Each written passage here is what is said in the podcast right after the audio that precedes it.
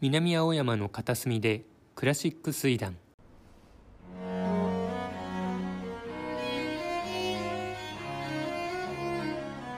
えー白澤達夫と申します。普段はそうですね、解説を書いたりと、えー音楽に関わる文章を書いたり翻訳している人間ですが、えー時々、えーステージで解説をしたり、えーイベントでいろいろ喋ったり、いろんなところに CD を売りに来たりしているものでございます。はい、えー原典子と申します。えー普段は書籍や、まあ、雑誌、あとウェブメディアの編集をメインにやりつつ、えー音楽ライターとして、えー何か書いたり、あと演奏家の方にインタビューしたりといった活動が多いです。普段聴く音楽は本当にクラシックだけではなくて、ありとあらゆる雑多な最近のポップスロックから民族音楽から、まあ、なんか聞きあさる、まあ、広く浅くだけが取り柄のやつです。よろしくお願いします。中山真一です。とビオラダガンバーをここに弾いててビオラダガンバーって何っていう話になると面倒くさいのでその辺は置いといてですね。そうクラシック音楽やってんのかっていう割にはなんか違うジャンルがいろいろ入ってきてるよってみんなに疑問を持たれないです そんなですねはい。はい、えー南青山マンダラというライブハウスの制作をしている津山と言います。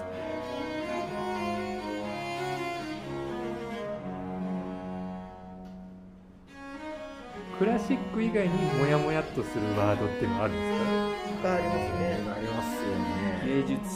芸術芸術音楽と大衆音楽。芸術音楽。ってすごい芸術音楽と大衆音楽って僕の中では結構なんだよここだわりでもないけれども、とあって区別できない部分はあるんだけれども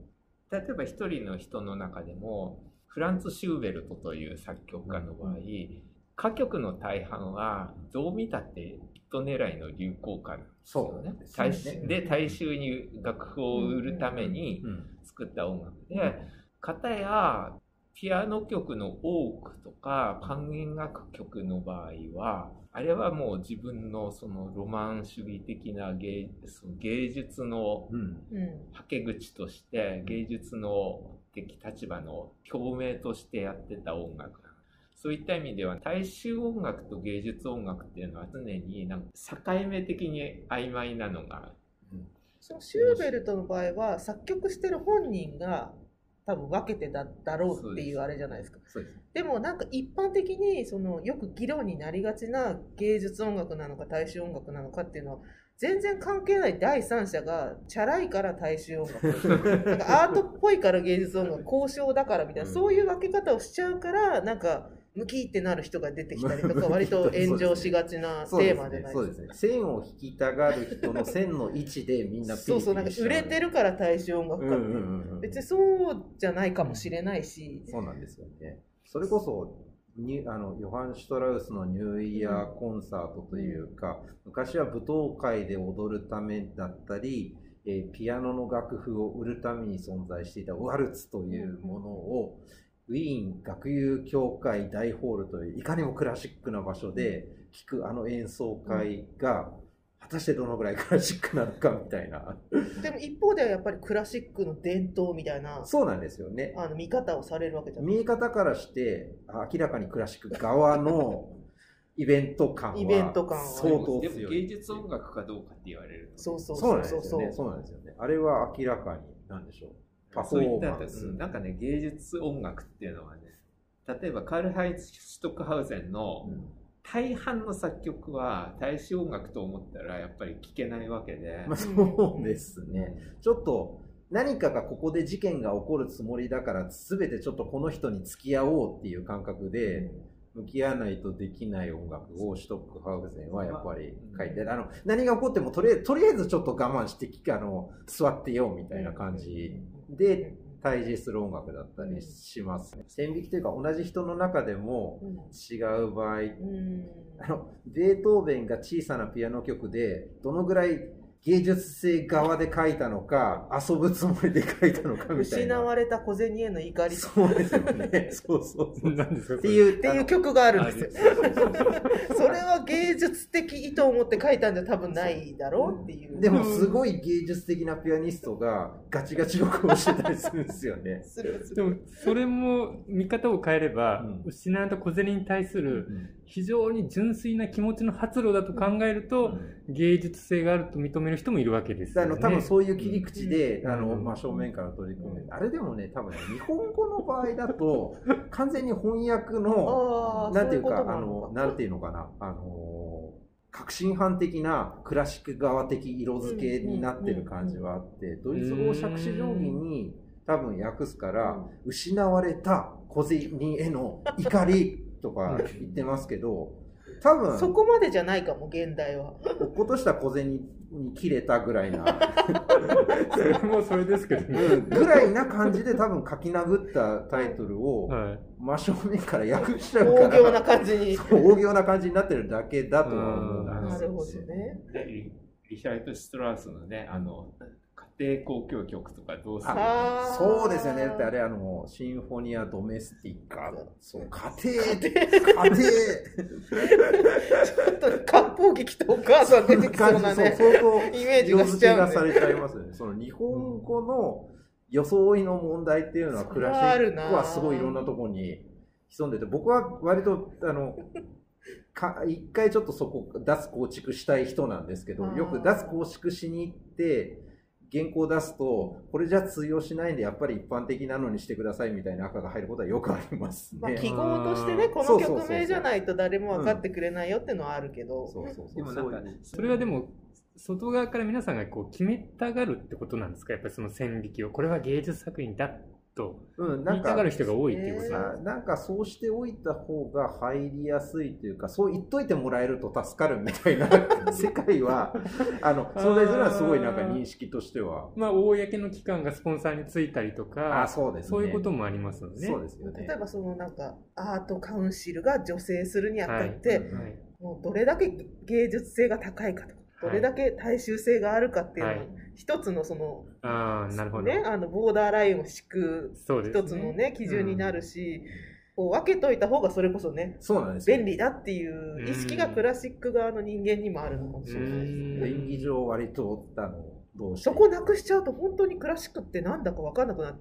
はい。本格的にさっきのクラシックっていう言葉の問題じゃないですけど、はい。まあ、大衆音楽ともうそのクラシック芸術音楽を分けちゃうと本当にもうわけわかんない世界になっちゃうから便宜上分けとけみたいな意味でうん大衆音楽芸術音楽っていう区切りがあるっていうのが一つ現実うんに即した問題ではありますよね。ねだから逆に言うと分かってる人たちがそこをうまく拾いながら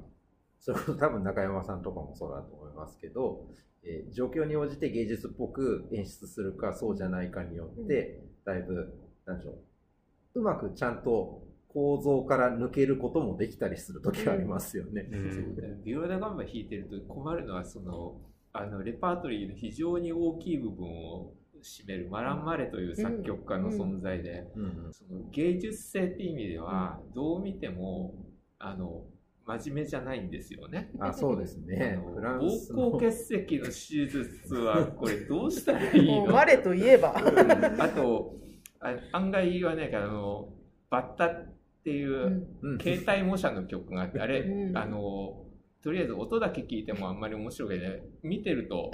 あ、腕がバッタみたいな。こ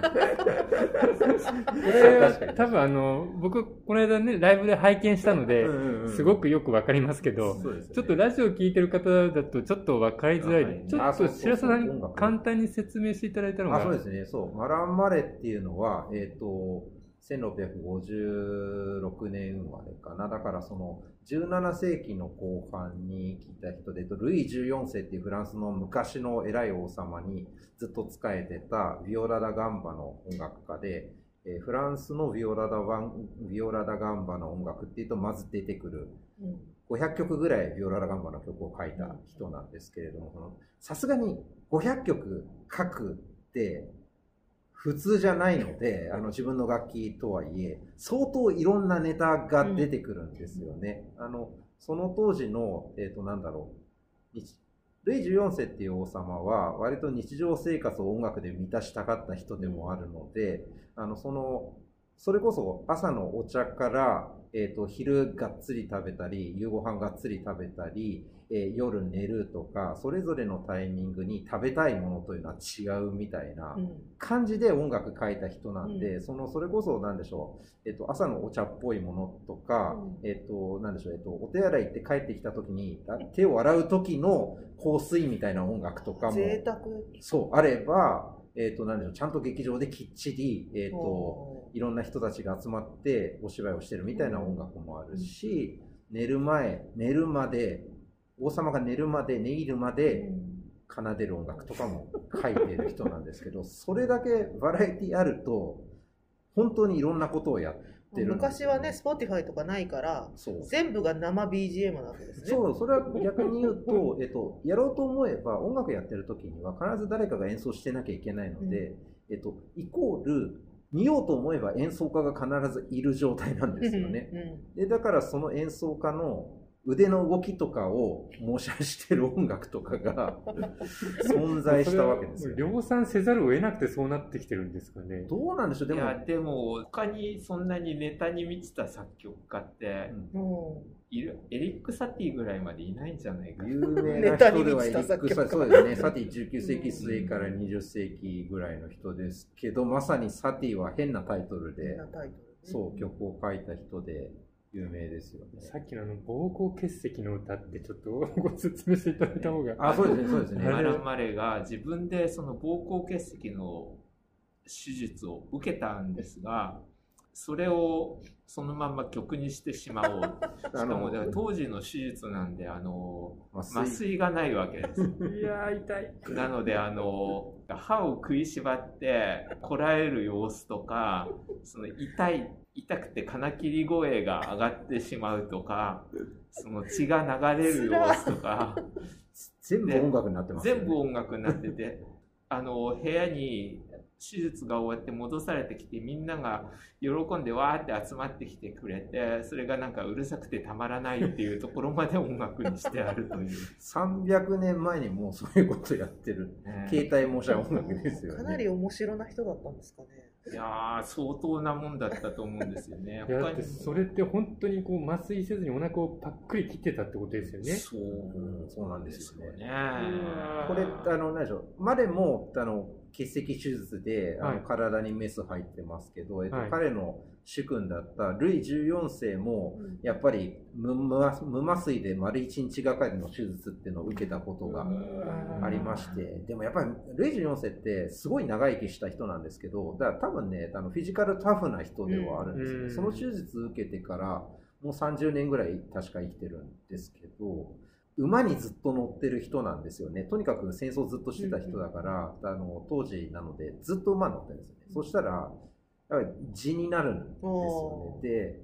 手術に至った頃にはもう本当にやばくて、あの座ってるだけで痛いので、あの政治に支障をきたすぐらいだからもう手術しようになるんですけど、まあその時の話とか残ってるんですけど、ずっとそばで、えっと奥さんに当たる人が、えっとまあ、あのその何でしょう王妃が亡くなった後であのずっとあの秘密の結婚をして仲良くしてた人がいるんですけど、あのその女性がずっと手を握ってずっと確かお祈りの言葉を唱えて、あのひたすらそっちに意識を向けながら聖職者とその、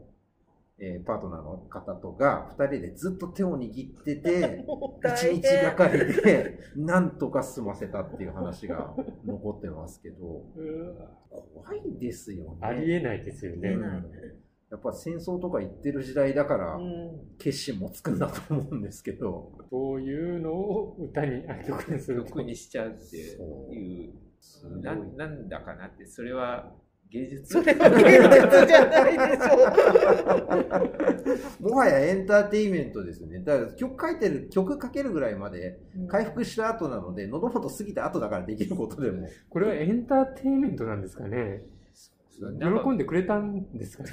誰が喜んだんだろう何しろその後、何でしょう、お金かけて楽譜印刷してるぐらいですから、そうだよね。